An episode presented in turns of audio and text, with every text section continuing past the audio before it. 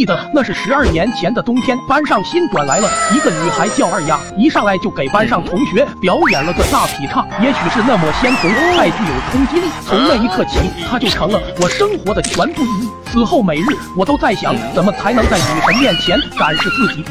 日子一天天过去，天气越来越冷。这天早上上学的时候，学校门口有个似曾相识的老头在卖烤红薯，那香甜的气息仿佛预兆着我的爱情。我立马就掏了三点一四元买了一块，热乎乎的揣在手上就进了学校。这刚一进班级门，突然就看到了我的女神，正要上去打个招呼，转念一想，手里还拿着红薯，显然不够帅气，于是就顺手揣进裤兜子里，上前两步，用包含磁性的气泡音说道。早上好啊，我的宝贝。嗯。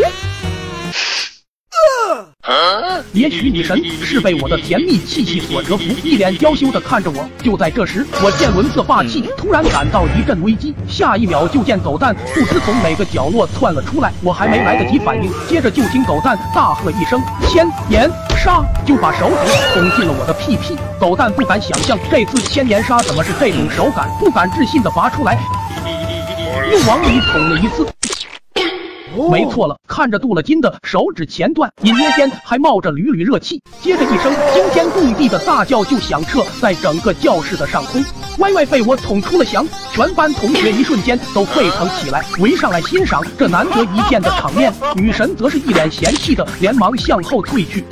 那一刻，我恨不得连夜扛着高铁就离开这座城市。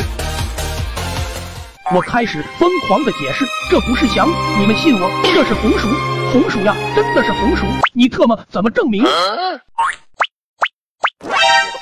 这真的是红薯，不信你来尝一尝。眼看我就要彻底社会性死亡，这时求生的欲望将我的脑海照亮，我一跃跳上凳子，屹立在班级之巅。右手托着翔状的红薯，沉重的就像我的人生。这一刻，我别无选择，我必须赢。接着，我仰头就把翔状红薯一口塞进了嘴里。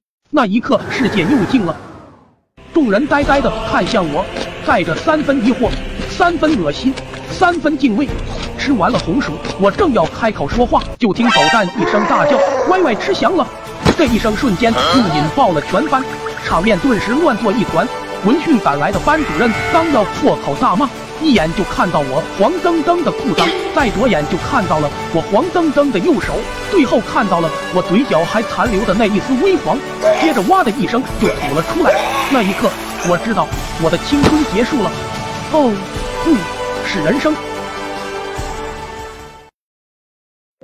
我的人生还很长，需要你的点赞和关注。